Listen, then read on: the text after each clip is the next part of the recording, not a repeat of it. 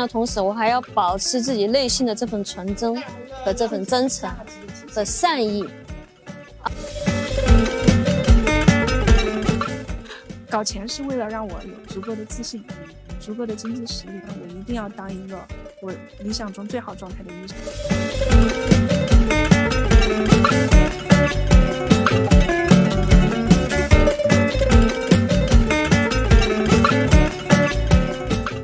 我是当小时，欢迎来到专注路径，期待结果，钱和流量，Hope Always 的搞钱搞流量系列访谈播客。哎，姐姐是原住民，对，我是原住民。九六年的时候跟九哥结婚，原本这家伙是去上门的，最后把我骗回来的。你要说从最最早开始，对呀、对呀、我们见面的时候这么小，为啥？所以是青梅竹马。呃，青梅竹马可以，因为两边的亲戚这些是认识的嘛，嗯所以就有这么一个缘分。没想到最后就就在九哥这个家族在这边生存发展。家族，所以你其实不是青城山的，他是青城山，还是你们两个都是青城山的？我是我是嫁上来的，他是大义的，对、啊，。对，我是嫁上来的。所以当时青城山这里有这么多民宿，或者是商业条件这么好吗？当时很差，当时那些民宿，很多游客来都是打地铺住，打地铺就是一个中，垫，然后给你丢个枕头就睡觉。住哪里啊？地下嘛，那些什么灶台前面啊，这些以前的那个堂屋中间啊，这些都睡人。那时候条件很差，只能有遮遮风挡雨，嗯，没有现在条件这么好。就包括地震前的那种条件都很差的。所以其实是嗯地震完了之后，大家重新修建的时候，把这里修得很好。对对对，嗯、应该是在两千年左右，青城山整个的民宿它属于是一个农家乐，处于一个发展的阶段。那时候全国各地嘛，嗯一都要到都江堰、到青城山来旅游。青城后山呢，建它占据了这么好的一个天时地利人和一个资源，又是成都的后花园，所以全国各地的人都喜欢到这边来。然后夏天又很凉快，就出现一群老人到这边来包吃包住、避暑乘凉。啊，就是就比如说一百块钱一天，然后包早晚三餐。没有没有那十二三十、十，呃，十八块。我们最起初，二零零二年我们开始的时候，接待的一一批老年人是十八块钱一个人，还要给人家包吃包住。所以最起初的时候，但是条件很差的，所以你你们最早也都是在做民宿，我们一直在做，然后做了二十多年。我还是零七年我们装修嗯，零八年五月份就地震，那时候我们家还可以，下面有一个店，就现在看那那个风格还在，就那个木花溪，现在那个风格也是我们当时零七年的时候装的风格，现在还在用。嗯，对那这家店是什么时候开的？这家店是一七年回来新建的，我一八年开始营业。因为我下面那个店呢是在二零零七年重新装修，然后二零零八年五月一号营业。从五月一号营业到五月十二号，中间十一天半的时间，市场反响是非常好的。嗯，整个青城后山除了飞龙山庄之外，下来就是我，我占 number two 啊。但是整个的当时也是九哥设计的，嗯，整个是一个河边的一个小院，亭台楼阁，嗯，溪水潺潺，整个出来了之后，给人的感觉哦，真的是让人能放松。在十一天半的时间，整个市场上后山的民宿，除了飞龙之外，然后就是我们家，所以你看当时接待的客人素质很高，入住率也很高。但是因为地震嘛，地震我们房子主体没有受什么影响，但是呢，因为地震了也没办法营业，嗯，然后我们俩也承认了一年，整整是一年的时间。你想，一个信心满满，对，刚开业十几天就对遇到这种打击，对，所以就是从天堂到地狱的打击，一种信心满满的一种状态，一下让你跌入到谷底。一年之后呢，当时因为汶川地震在全国、全世界都比较很大的反响，大家都希望关注灾区，嗯，关注当地人的一种生存状态。所以当时就有很多的外地的人过来关注灾区啊，也是变现了一种资源支持，把那个店，九哥做厨师，我就做服务员。九哥每天早晨起来买菜、切菜、出菜，我就给客人点菜，然后上菜。当时有多少个房间？没有营业，那时候只是餐厅。啊那个时候零九年、一零年的时候还有余震，人家也不敢来住呀，哦是吧？就是卖卖一点餐饮。经过一年的时间，信心呢也是在你的做餐饮的过程当中，慢慢的进行恢复。所以这么多年，因为我原来那个店丽景湾啊，这是一个非常有名头的一个店，在成都市区的话，已经算是占有了在新城后山这一块占有了自己的一席之地。因为地震，因为地震，我这个店原原有的优势，我的风格，我的建筑受到市场的推崇，然后地震过后，呃，有很多的民宿就在我的基础上超越了我，是吧？其实原本你看，我就说我是抄袭抄袭并超越。哦，抄袭并超越，这个是一件好的事情，这个这个这个无可厚非。嗯但是呢，我因为受限于那个地盘，然后受限于这个这个房子，我们想要的东西也也没办法住出来，所以在下面那个店住了，也住了，地震过后住了几年，然后积累了一定的经验，然后呢，也想要突破自己，嗯因为你在一个环境当中，你长时间接触这样平衡状态，你没办法突破。我觉得我给自己的定位就是一个海绵，我需要不断的吸收能量，让自己更丰富、更强大。所以一七年回来修建这个店的时候，定位就是往中高端方向在走。对，所以呢，这个店在设计的时候也是都是自己在做，也没有请设计师，自己在做。原本在一八年出来的时候，整个的状态其实是非常野色的，但是当时市场不买账。野生到什么程度？全是当时那个也算是踩中了风口啊。我们整个民宿在一八年出来的时候，全是工业风灰色系，当时市场流行灰色系嘛。然后我们的卫生间全部是使用我们山里边的竹子，竹子做的栅栏，竹子吊的顶。但是最后还是发现市场接受度太低，但是也是后面就很流行啊，你是超越了，那个太超前了。这个这个对对对，嗯就是一个太超前了。你思维和市场的时候，它会有一节脱轨啊。你看，我们经常说流行，流行是从什么来的？流行肯定是从北北上广深，然后慢慢的侵入到二线城市，然后再下沉到地方市场。我们作为这个一个内陆的一个地区，成都市场的话，接受度还是有限的。我们一八年因为刚营业嘛，然后网络这些也也做的不太好。一九年的时候，我们整个优物在市场反馈，从省外客人反馈是非常好的。但是谁知道又遇到疫情呢？疫情呢，省外客户就不能来呀，不能来怎么办？只有迎合成都市场。我们去迎合市场的时候，结果发现成都市场不买账呀。所以做了这么多年，还是有很多的理想和抱负，但是你在现实当中，你还是要需要去圆融，嗯，圆融。所以这一次呢，这一次呢，因为疫情开放过后，加上自己对未来的一些期待和评判，所以这次也是花了下了很大的力气，要做一个脱胎换骨。因为到这个年龄了嘛，五十知天命，可能这就是我这一辈子这一生当中最后一次重大的改革了。所以在这个年龄，所以要把它做好。想要做成百年老店，想要有生存下去的空间，那就是必须要有自己的个性和自己的独特的优势存在。你觉得就是优五这家店最大的特点跟其他不一样的，就客户会经常夸的一个点是什么？客户夸的点啊，嗯可能我们很舍得吧。嗯你看整个这么大的院子，对，我们房间的体量不太多，只有十七八个房间。我们在房间里给予他很多的空间，大阳台、大卫生间、大的公共休息区域。嗯因为我也冬天也要出去旅行，我冬天我一个人出门在外的时候，作为旅人，作为旅途，你出门在外需要的是什么？然后作为一个客人的角度去换位思考，去体谅。现在所以优物最主要提供给客人的就是一个，让他到这里来能完全的放松。特别经过疫情三年过后，你看大家都被关封了嘛，对都希望在一种自然的环境当中自由的出入。所以我们家每个房间都有阳台，我让你是自由的，我让你是可以和大自然零距离的接触的，这是我的初衷，也是我的想法。对我我感觉阳台就是四面环山，每个阳台出去都能看到那个山景。对，那为什么为什么叫优五这个名字啊？优嘛，青城山本来就是优青城天下优，嗯雾呢是因为怎么一回事儿呢？嗯，做民宿这么多年，你最后会发现，人生都是波波折折，嗯上上下下。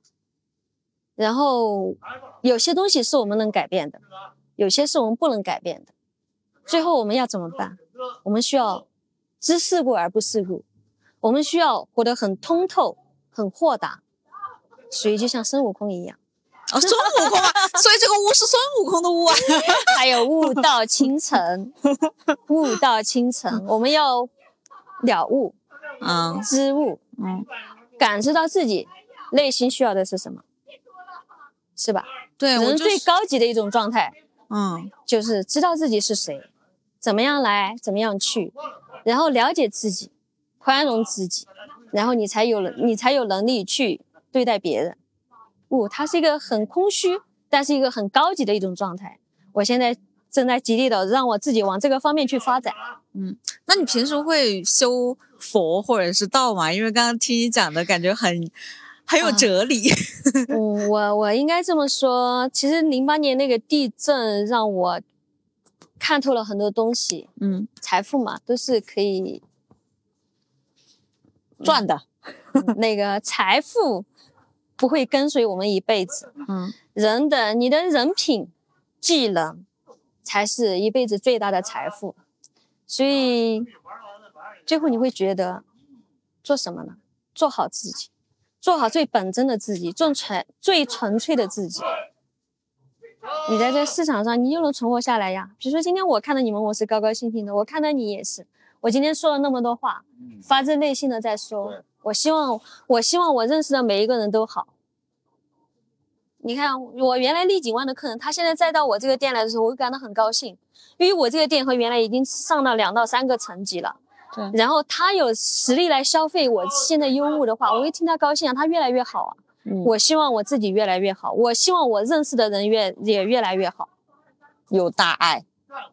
因为我收我收获了很多人对我的爱呀。嗯你看我以前我做，我就是个农村一个小姑娘，我和九哥结婚的时候一无所有，然后从十八块钱一个人给老年人包吃包住，然后当时那个那个那个什么什么那个杜大爷，对，一心一意给我们拉客，哎呦，好的简直就如自己的父母一样。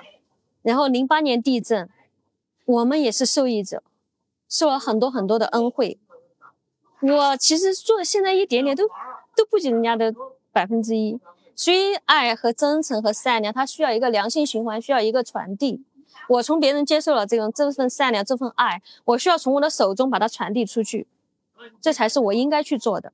我现在我这个优物啊，它就属于一个公共的平台、公共的场合，我需要，我是一个本地的原住民，我接受了这么多东西，那么我不能太自私，要把它作为一个良性循环。那我们的社会会越来越好，大家会越来越好，社会好了，大家好了，我也好。当时当时地震的时候，是房间整个餐厅垮了吗？因为我看到上面就是那里有很多房间都倒了。嗯，没有没有，我们算是比较幸运的，因为我们是零一年买的一个烂尾楼，烂尾楼呢，当时，所以说起来很话长啊。这个烂尾楼买的时候虽然只有十几万，在零一年的时候那个钱，呃，是相当的值钱的。然后我们买了这个烂尾楼之后，每一样东西全部都计划好，哪些哪些地方需要花多少钱，全部都是扣定着。亲戚朋友该借的全全部借到位，最后的时候呢，没有没有钱买地砖，没有钱安地砖，那怎么办？去市场上买处理的，当时最上最流行的三百啊六百乘六百的地砖，然后没有钱请师傅，最后怎么办？就是九哥从楼顶最最角落的一个位置，从楼顶自己铺地砖，他早晨把灰沙水泥全部挑好，全部和好，然后我给他挑到三楼，我给他挑到房间，然后再这样慢慢慢慢慢慢试下来的。所以呢，最后你会发现，嗯，人生有很多意外，所以三穷三富不到老。但是人生也有很多的希望和奋斗和努力的结果。我经常说实话，我都没想到地震过后，我现在还能过这么好的生活，这是真的没想到。那当时那么苦，有没有想过就别开店了，就回家养老啊？本来就有这么一片山，介绍他带我上去，他说：“我说你们这个地是租的还是买的？”他说这个山都是我们的。这片山，这片山在原来就是一个不毛之地。这片山，因为我和九哥刚刚结婚的时候，应该是九八年，全是种的地，这边全是种的玉米地和川芎，川芎的那个种子，然后需要全部需要手工的去做，还需要挑粪啊，什么什么样去去弄这些东西。然后最后像我嘛，个子又小，我又没办法这种坡地，我去担粪怎么怎么样的，对我来说特别不适合。最后才做的被逼无奈才做的这个农家乐，然后从农家乐一从事就是二十多年，然后我的个性呢就是比较的不服输，所以优物的话就是要把它做成一个另类的存在，就是自己个性的展示。你说要回本，怎么回本？是吧？是的，就是，所以不服输嘛。人你到这个社会上来吃了那么东西，还是总总要有贡献一点嘛，还是要有点人生价值嘛，是不是？当时你你们一直在说受了很多恩惠，那么当时是有人捐款吗？还是？你看我们我们吃的东西呀，然后其实零八年地震的头一天，对，在我们丽景湾入住的客人，他们五月十二号从成都上飞机，飞机走了之后，飞机上飞机之后，结果就遇到地震了，然后最后的时候他们定向给我们，以以我们两口子的名义定向给我们生产队捐的米油啊这些。然后还有一个朋友是零六年的时候在我们那个店住过，然后这个朋友呢，他是零八年的时候，当时在法国的一个大学读那个景观设计的一个博士，他当时因为认识九哥和我，就把他的这景观设计博士的毕业论文放在了青城后山。他当时啊，零七年的时候是在瑞士去滑雪。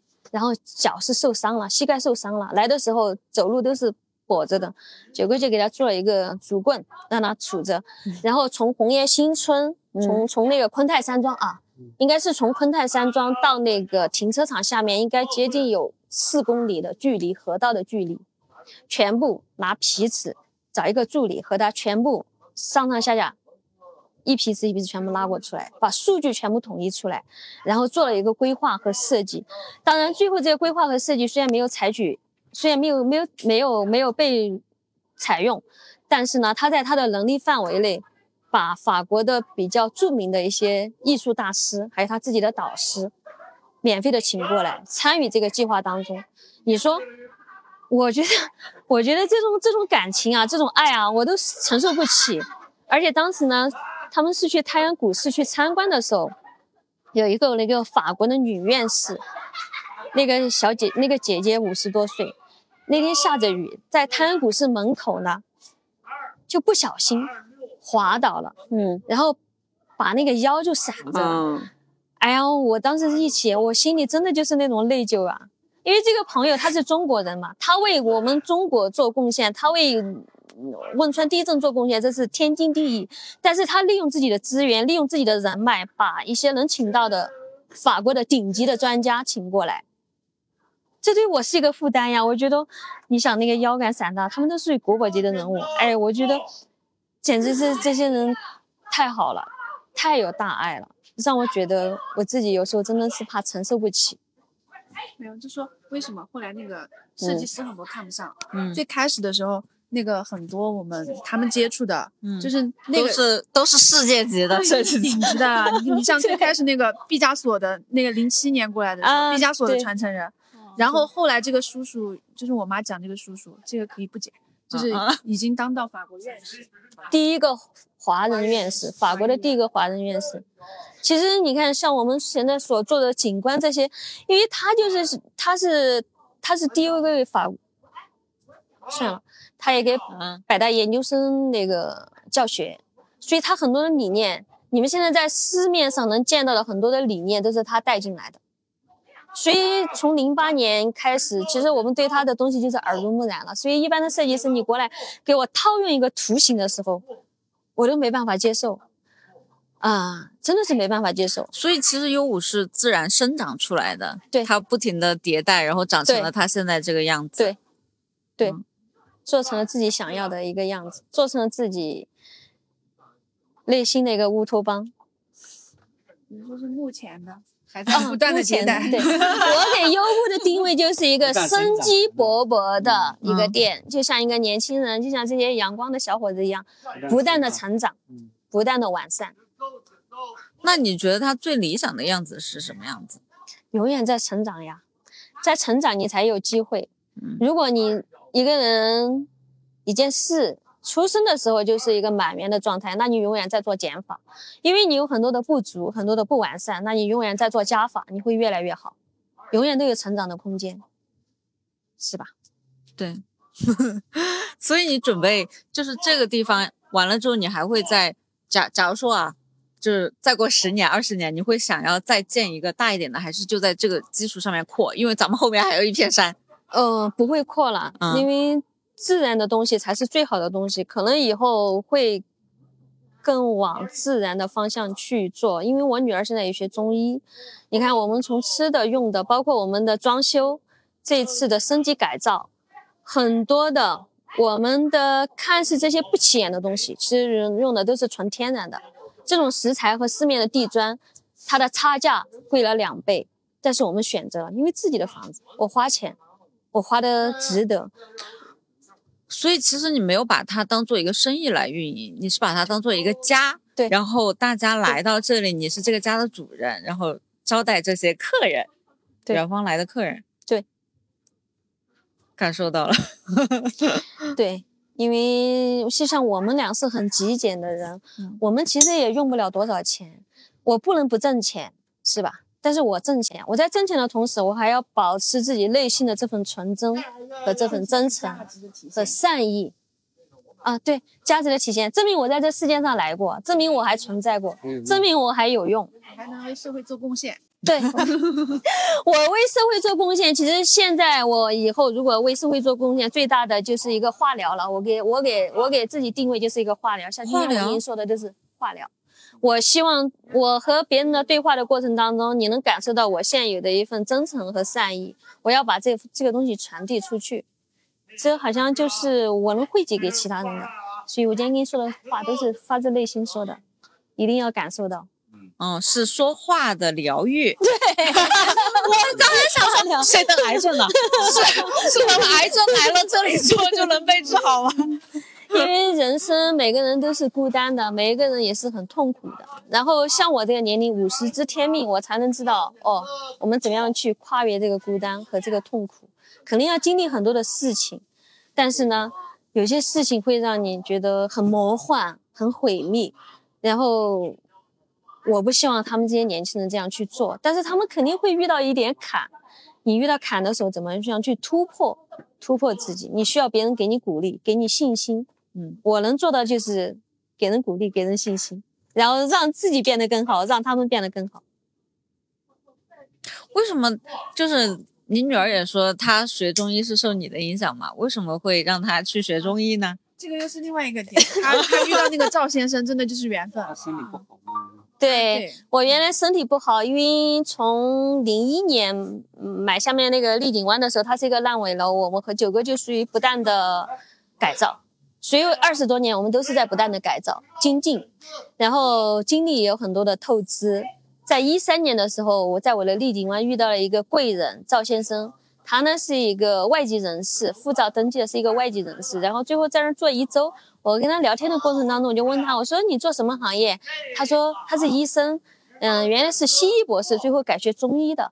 我就说你看我现在这种状态怎么怎么怎么办？他当时我都没有看他的行医资格证啊，就凭他这句话，我就说你看我怎么办？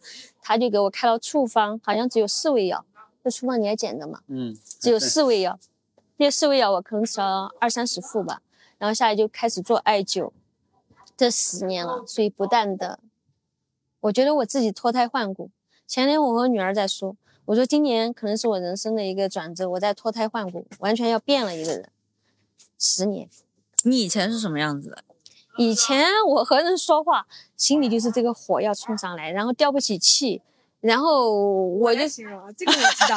他以前我每周五回来哈，他就会说：“哎呀，你妈，我要是去世了，你该怎么怎么办啊？然后我要是就是你爸爸不会爱你，然后会怎么怎么样？你给你找个新妈妈怎么怎么样？就已经到这种程度，每周回来都这样说。对对，对你不知道，我最恼火的时候，我给自己定位，我活到五十岁，我看着他长大，看着他成人。你看，现在我到了这个年龄，我已经五十岁，其实我突破自己。现在你想活八十岁？一定要记住我今天给你说的话。你没有到那个点，比如说人家看我的时候是一个好人，但是我知道我自己恼火，我知道我自己难受，我在医院去检查，所有的指标都是正常的，就是正常人，但是我不舒服呀，我很难受呀。我和别人说话，我提不起气呀。然后我觉得我以前把自己活成了祥林嫂，见人就诉苦，最后发现，就还是遇到了贵人赵赵医生。所以你看到现在这种时候，最后会发现药物的治疗和心理的治疗这两点它必须要结合。以前我不懂，心理的治疗是指自然的疗愈吗？还是心理的治疗？你要给自己希望。你自己都不给自己希望，你自己都不肯定自己，你自己都不宽容自己，那谁能宽容你？谁能肯定你？是吧？所以我给自己的定位为什么是化疗呢？就是每一个人我们都会有生命人生的低谷，在低谷当中的时候，给别人一点信心，肯定他的优点，肯定他的付出，让他变得越来越好。你觉得你自己最值得自己肯定的点是什么？奋斗努力，生生不息。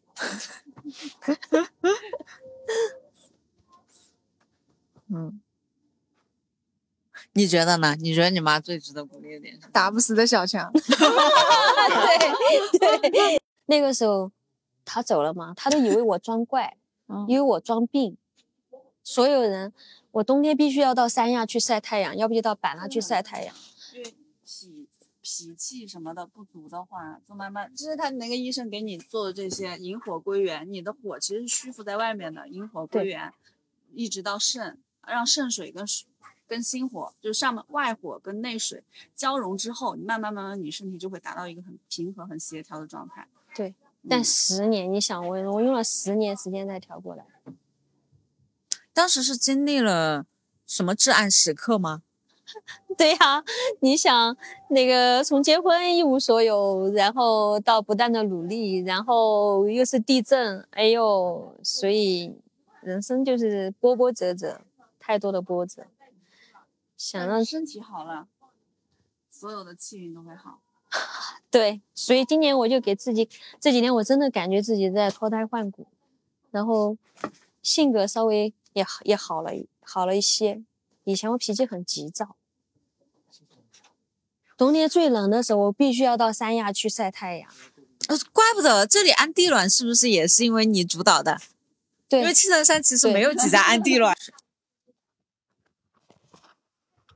人家说的，这青城山的人都冷死了。你可想而知，你在那种语境之下，我真的是觉得我还是比较坚强的一个人。对。我觉得青城山真的，我我到山顶的时候，我都是冬天来的嘛。冬天来的时候，那个暖气又没有开，因为他们还没有开始营业的时候，我就来了。哦，我好冷啊！我当时，我当时跟我同事在一起，在那个船上，我说这个项目要不我们别接了，太冷了。还是说年轻的时候不懂，嗯，所以家族需要传承。你今天没没懂我说传承的意思？明白了，知道吧？你你好的时候，大家都觉得你好，然后你自己恼火的时候，人家不会，人家不会钻进肚子里觉得你难受呀。那他的一个规划，就你女儿的一个规划，你是希望她学完了中医之后回来，还是你希望她到外面去发展？她是有使命的，她是需要出去的人。每个人都是有使命的，虽然他嘴上提钱钱钱，但他这个是不是为钱的人？回来这个地方太小了，然后可以经常回来给家里把握大的方向，但是他必须是要出去闯荡，出去历练，这才是年轻人该有的一个状态和路径。那么你希望你后面对优武这个角色是一个什么样的角色呢？我吗？嗯，掌柜呀，掌柜。我们家其实现在就是这样三权分立啊，因为从去年那个请设计师以来，其实一直都是这种状态，所有的大事情必须我们三个人都要参与。哦，设计师最后没办法请到，然后我们对未来的一个时尚它是流行的嘛，对未来的流行色系啊、流行趋势啊，对未来的生活预判呀，像我这个年龄也是怕出错的，所以我要参与，九哥要参与，然后小九也要参与，因为他作为年轻人，他在外面之后，他才能接受外面的社会、外面的潮流、外面的年轻人的时尚欣赏水平，还有社会它的演变，当然是。万变不离其宗，大道自然。其实人最最最主要的，最后还是要做好自己。酒好不怕巷子深，产品好。那你们三个统基本上意见会统一，还是会有不一样？肯定是有不同的时候，但是大方向必须要一致，这样才能保证少犯大的错误。小的试错成本那肯定是有的，但大方向这是必须要保证的。那优五的大方向是做成百年老店，这个宗旨是不能变的。嗯，所以要给客人提供舒适的、安静的，然后有性价比的空间，有人文情怀的一个民宿，像家一样温暖的地方。有没有你见过哪一个民宿会，你会觉得说，哎，我希望十年之后，或者说五年之后，优五也能够像这样，你出去。体验的地方里面有没有？嗯，目前还没有，因为我就是我，对我和别人肯定是不一样的，这是每个人的理想目标追求是不一样的。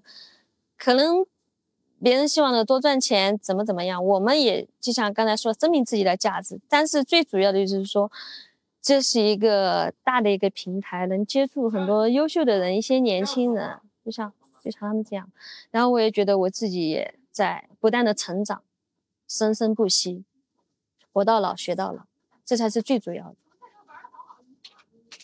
那后续你希望多学一些什么样子的内容呢？就是像国学易经吗？还是草药？还是身心灵、冥想这种？有有特定想要去修行的？这些都是需要缘分的。嗯，可能最主要的。国学易经那是需要很强大的文化背景，只能 还需要去感悟，所以“悟”这个字为什么这么重要？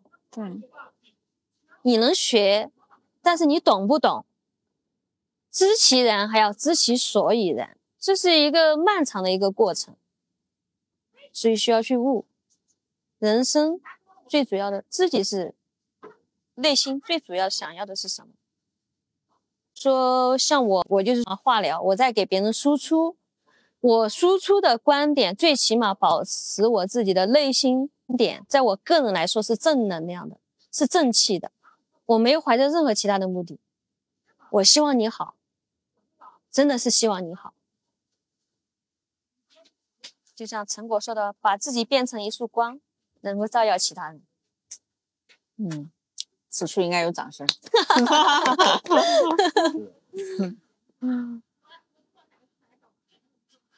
很伟大的女生。太因为因为你见识过对你好的人，好的就是没有任何的回报，所以你要承受得了这种福德，你也需要对变得更好，你也需要对别人好，让它形成一个良性的循环。社会就是这样的。才能更好的照亮其他人。对，对。你做这些事情之后，对别人其实帮助也很大。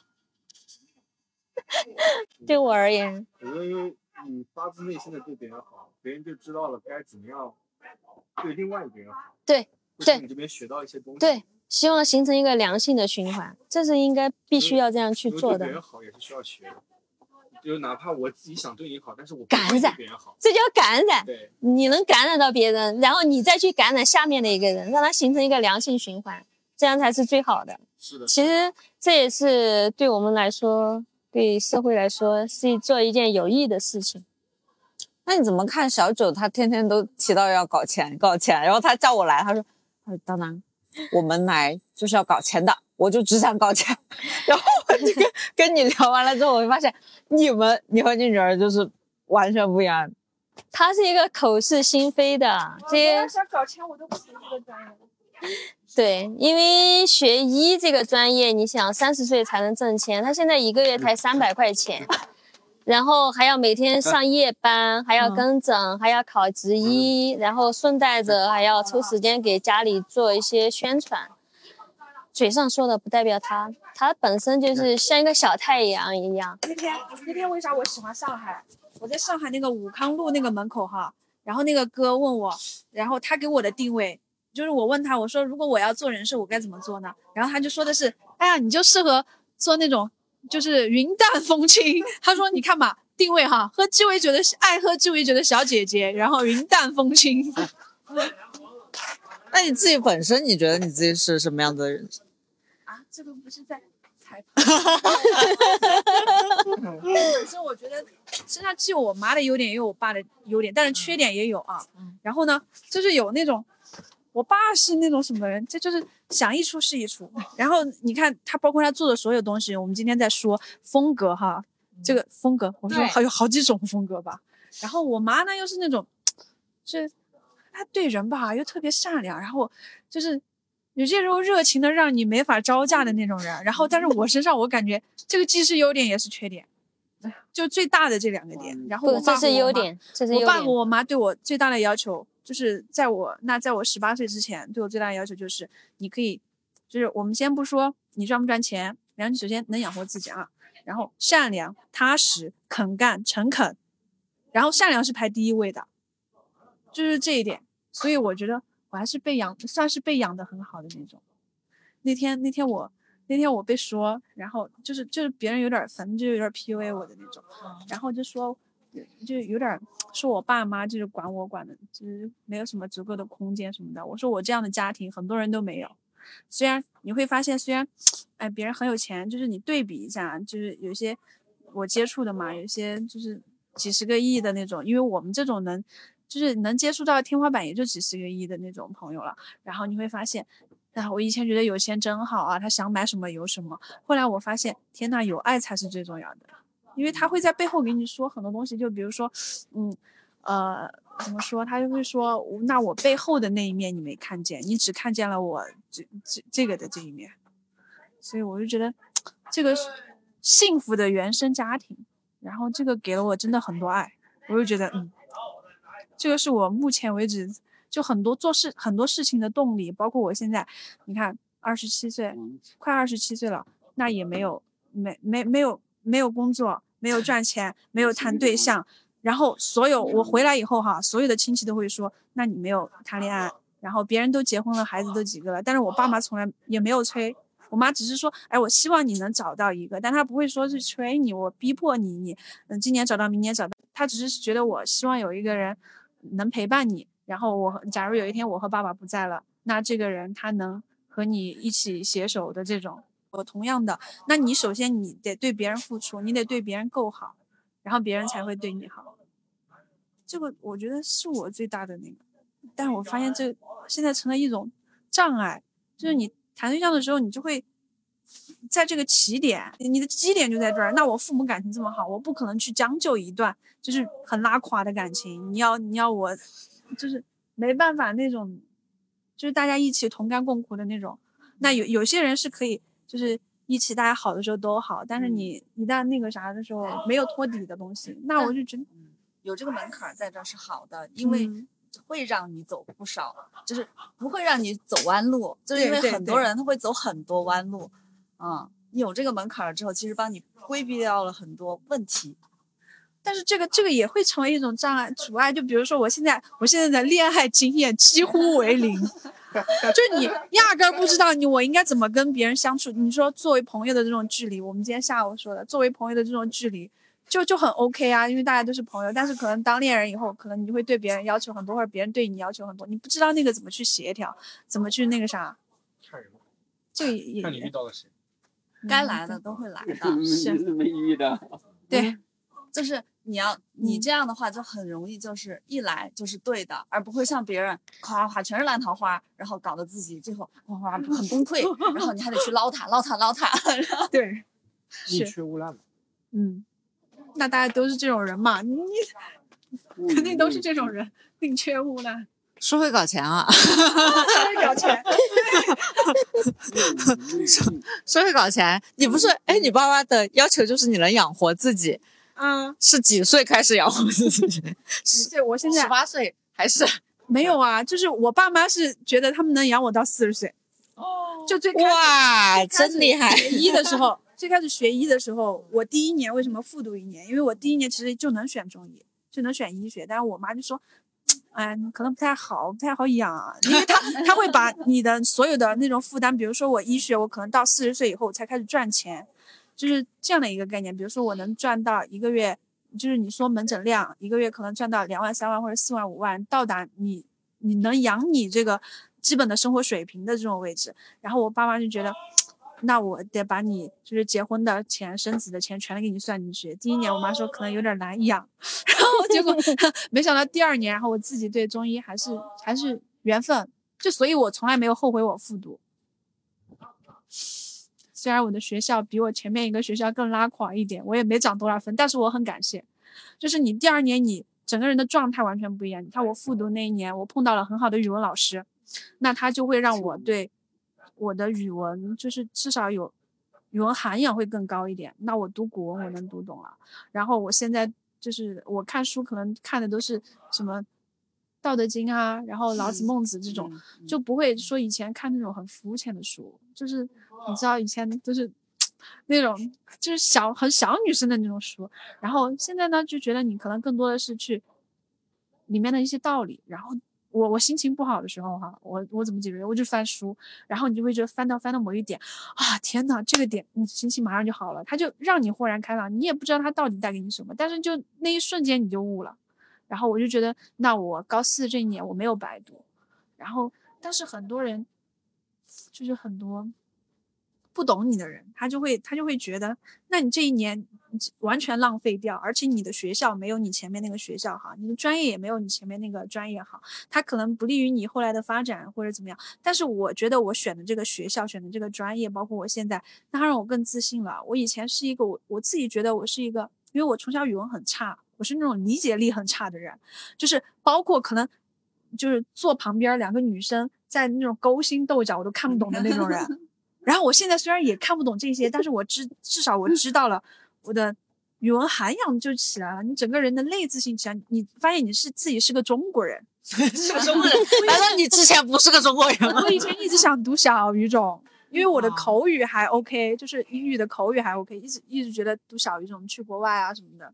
然后后来发现不是这样的，你整个人，我反正觉得我这几年，我那天我其实也在想，我就找你的那几天，然后我也在想，那我毕业了我要干什么？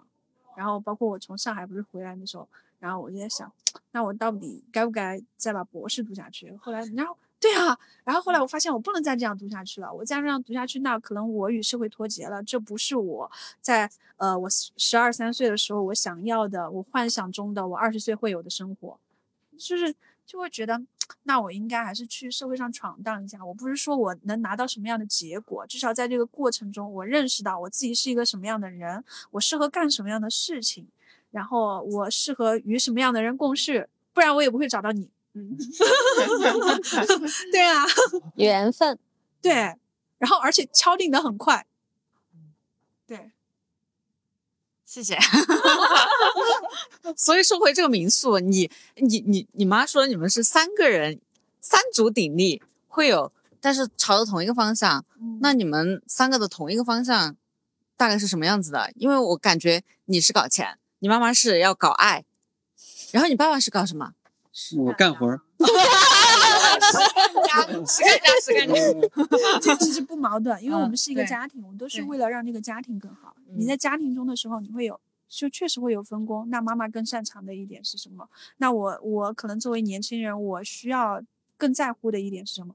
你知道，很多中年人中年以后投资都是失失败的，很多很多，我见过很多什么什么那种买房哈，越买越偏。然后本来当年可以在上海买房，结果买回成都以后全买郊区，然后现在全叠加的那种，真的就很多这种。我妈他们，我现在觉得好像我妈那天跟我说大方向要我来把控，然后我就觉得确实跟不太一样了。你看我，包括我爸，今天我们看的很多能升级的那些东西，那我爸可能做不出来了，那所以我们就需要让人来做。那我们可能到我这一代，我觉得我那天给我妈说的，我想做成一个综合体。那比如说我的中医我会植入进来，然后我喜欢的东西，我我那天突然觉得，哎，疗愈好像是一个蛮好的方向，包括森林疗愈。对对对，我们俩今天就是就根据你们这现场的这所有的，我们刚才还在那规划呢，就是说这里面要迭代中医，因为本身你这一片山，然后呢你又很很有很原生态的东西。那我们再快问快答一遍啊，就是我们的。客单价大概都是多少？我们还是切合我们的主题啊，我们那个访谈主题是搞钱搞流量。你别被他带偏了，他为什么搞钱？是因为医学这个行业，他是四十岁之前是没有没有办法养活自己的。其实优物更大的是要给他做一个经济支撑和经济保证，让他能在医学这个行业里边不至于迷失自己。为什么他会在医学里面迷失自己？那个，嗯，医学它也有很多种呀，要做一个堂堂正正的人，做一个正正气气的人。对，嗯，就我就不想不想靠医生这个东西去搞钱。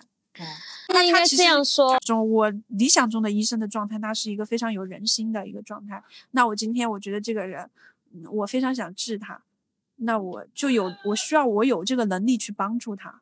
他今天的药几百块钱、几千块钱，我能给他免掉。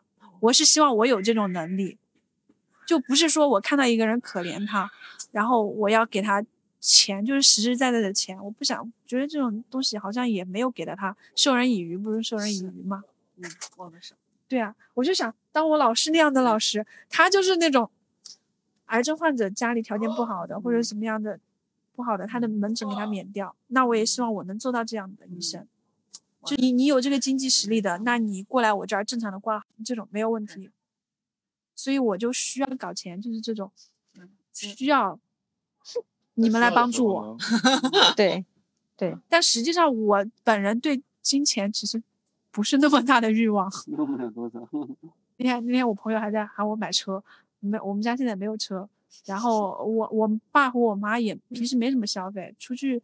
旅游也很节约的那种，就是注重的是旅行的体验，然后对整个 城市的人文的感官，然后一年也花费不了啥钱，然后包括我现在也没有小孩啊那些什么的，然后我就觉得，嗯，所以我就想，搞钱是为了让我有足够的自信，嗯，足够的经济实力，那我能够很自信，我能在三十五岁以后当医生，我一定要当一个。我理想中最好状态的医生，我希望有一天，你们叫我就是叫我叫到袁医生这种的时候，那我就能够匹配我心目中对这个行业的最高的这种理想，而不是就是为了自己某一些东西去那个啥，然后或者又把自己过得很憋屈。蛮好，嗯。我感觉我深受启发。哎，那个我人家送我的一句话送给大家啊，嗯，心中有钱，手中无钱；心中无钱，手中有钱。所以希望我们大家都到这种状态、这种境界就好了。好，就以这句话结尾。